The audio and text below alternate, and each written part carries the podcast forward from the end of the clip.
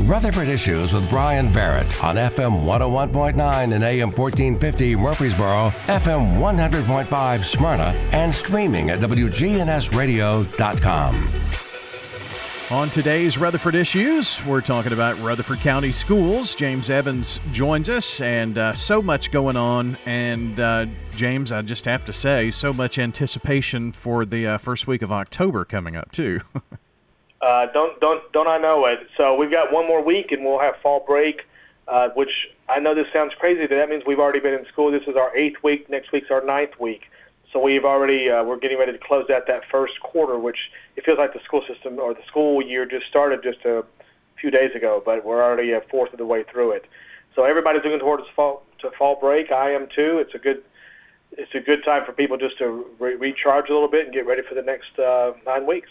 Yeah, and then uh, you know go nine weeks deeper in. We're talking Christmas break, first half over. So I mean, it it really does happen pretty quickly. But I know a lot of folks getting ready for uh, fall break and enjoying that. But um, did want to uh, also mention something uh, that uh, we hadn't necessarily planned on, but some of the uh, Rutherford County schools have been uh, designated reward schools, and that's a big feather in the cap for the system.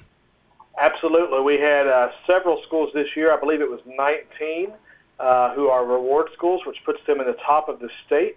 Um, I'm sorry, we had 16 reward schools. We had 19 who were level 5 schools. Uh, those are the highest rankings you can get in the state. Uh, this, the school district itself was uh, designated as an advanced, advancing district.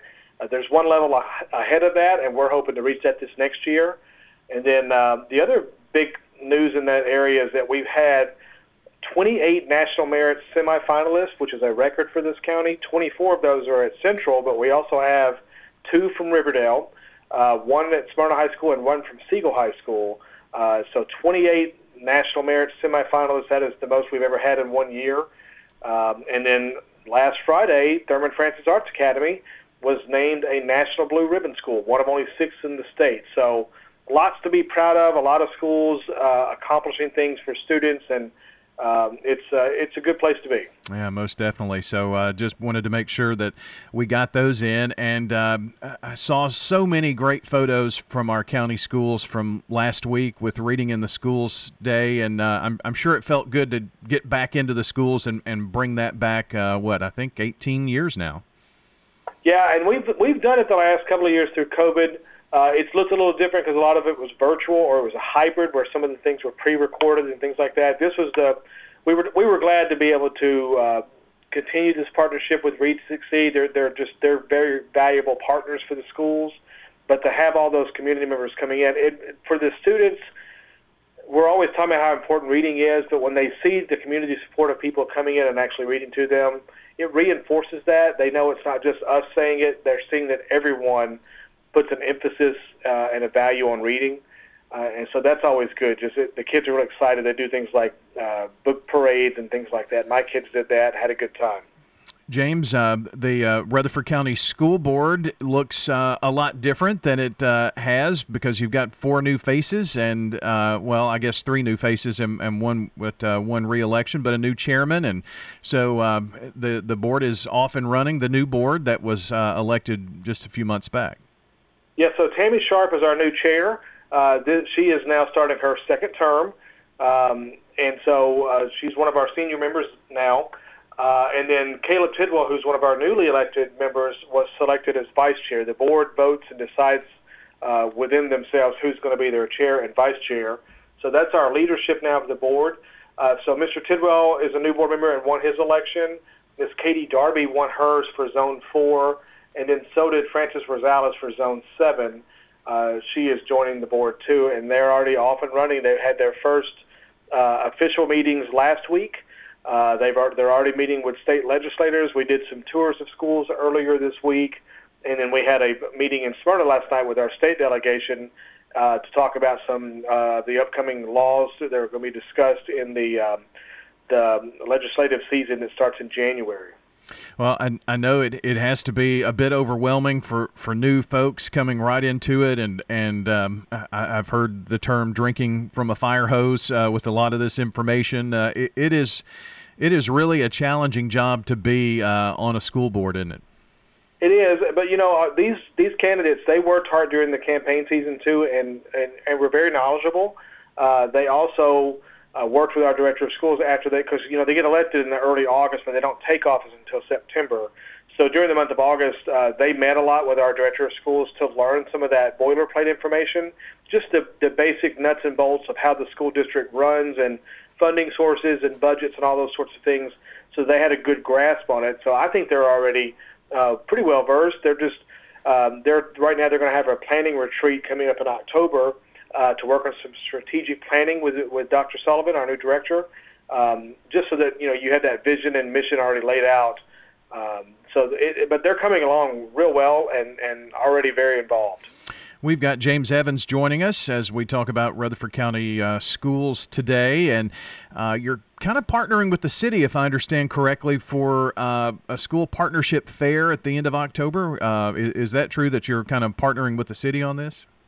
Yeah. So one thing there, and our two directors are uh, very friendly with each other, and they understand the importance of us having a good partnership between the school districts because city students will eventually be county students one day, and so we should be aligned and working together as often as possible.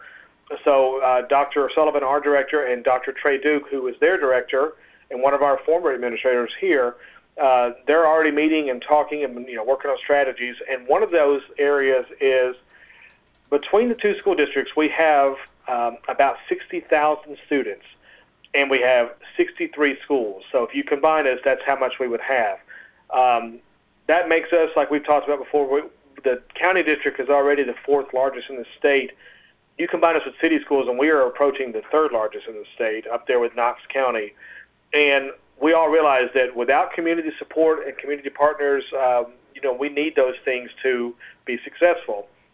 And so they um, met with one of the local pastors here, uh, Pastor James McCarroll of First Baptist Church, uh, and, and, and Pastor McCarroll had approached them and said, we have churches who want to get involved with schools to help support whatever your needs are. We just don't know how to get plugged in. We don't know where to start. Uh, and so they had a meeting to talk about this a few weeks ago. And the brainchild of that meeting is we want to have a what we're calling the School Partnership Fair, which we're going to have on October 22nd at Siegel High School from 9 to 11. And we are inviting any and all nonprofits, churches, faith-based organizations, or community agencies who wish to partner with schools to show up that day. And we're going to have all 63 schools represented, city and county. Um, it'll be kind of set up kind of like a job fair. We're going to have booths for each school. Each school will have a one sheet that kind of talks about who they are and what maybe their top two or three needs are. And we're inviting those groups, though, to come and meet with our principals and just talk more about ways that they can partner with our schools to support them and support learning and academics and all those sorts of things. Um, and so we're we're doing a huge all call. Anybody who wants to attend this, that's involved in some sort of group like that, there's no charge. Uh, we're asking you to RSVP, but even then, if you can't get that done, just show up. We're, we're looking forward to meeting with you.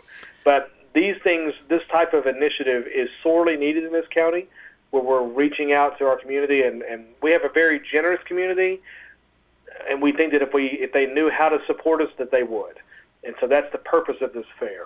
And and I'm sure that maybe there there are some things that uh, partnership uh, possibilities that a nonprofit or uh, you know a place of worship has this idea of and, maybe it's something that the school system hasn't thought of and obviously vice versa and so uh, i guess a way to come together and have some discussions individually, and administrators will be there or, or representatives of uh, each of the schools. So it sounds like a, uh, a good area to uh, do some brainstorming and get some information out to folks.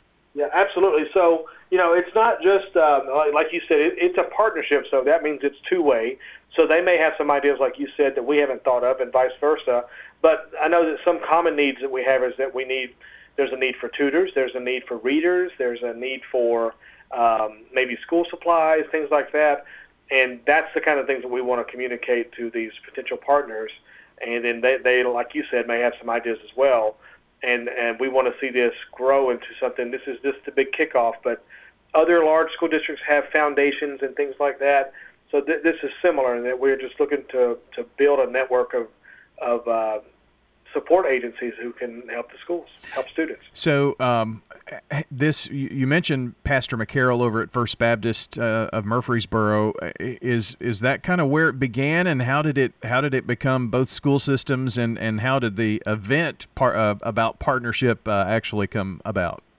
Pastor McCarroll's been very passionate about this type of opportunity for uh, a long time now. I know he's talked to others in the past, but um, he reached out to Dr. Duke and Dr. Sullivan uh, and said, "Let's have a meeting and talk about this." And so they, like I said, they met up, and this is kind of the thing that um, he says he has a, you know, he works a lot with the, one of the the interfaith councils for all the churches, and he says they're they're willing to do so much for schools they just don't know where to get started. And so that's why we thought having one big event, it's a Saturday, um, for a couple of hours at one of our schools, have everybody under the same roof so that they can just meet at once. We're going to have maps there that will show, we'll, we'll have one for the county schools and the city schools will have one as well, that show on the map where our schools are located so that um, the churches know which ones are kind of in their service area. You have some churches who, of course, are so large that they serve maybe the entire county.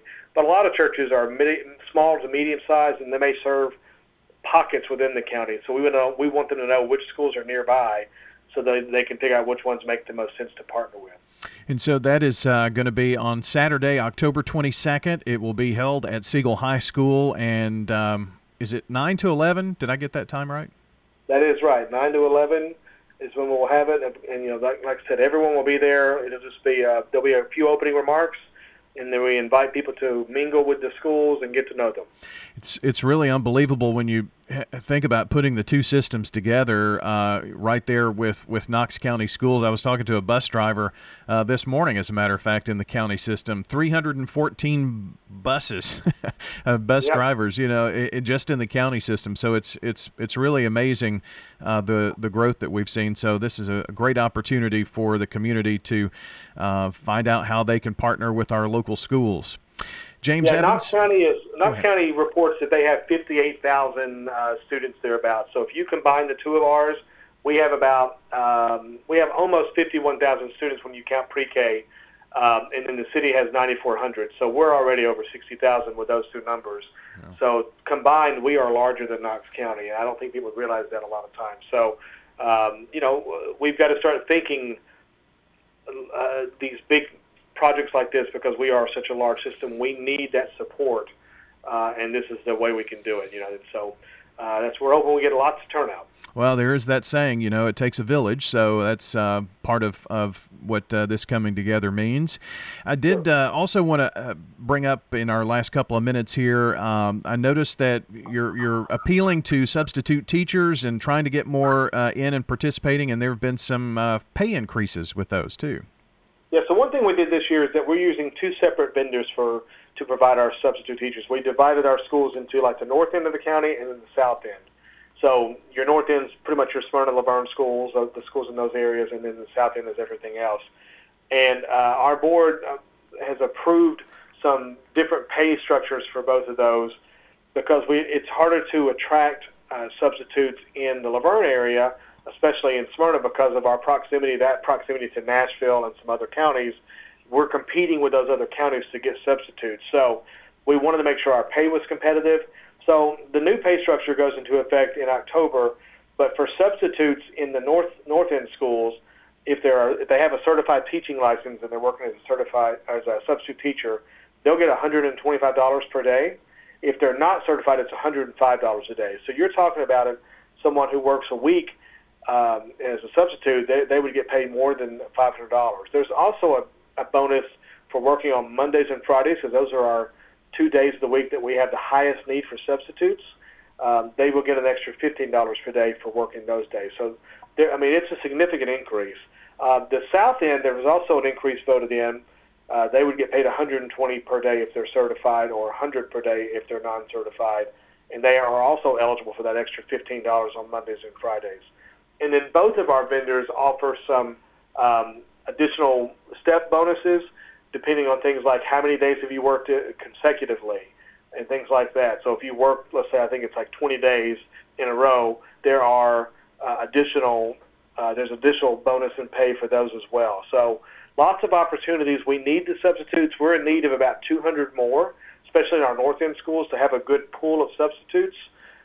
And the way that people apply for that is they go to our website, Rutherford County School or rcschools.net, and just go under careers. There's information there, but it'll link them to the two different agencies that are providing substitute teachers, and so you can go to the application there and so on.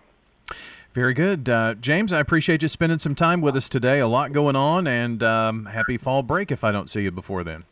Absolutely. Have a great weekend. You too. That's James Evans joining us with Rutherford County Schools here on uh, News Radio WGNS Rutherford Issues for a Friday.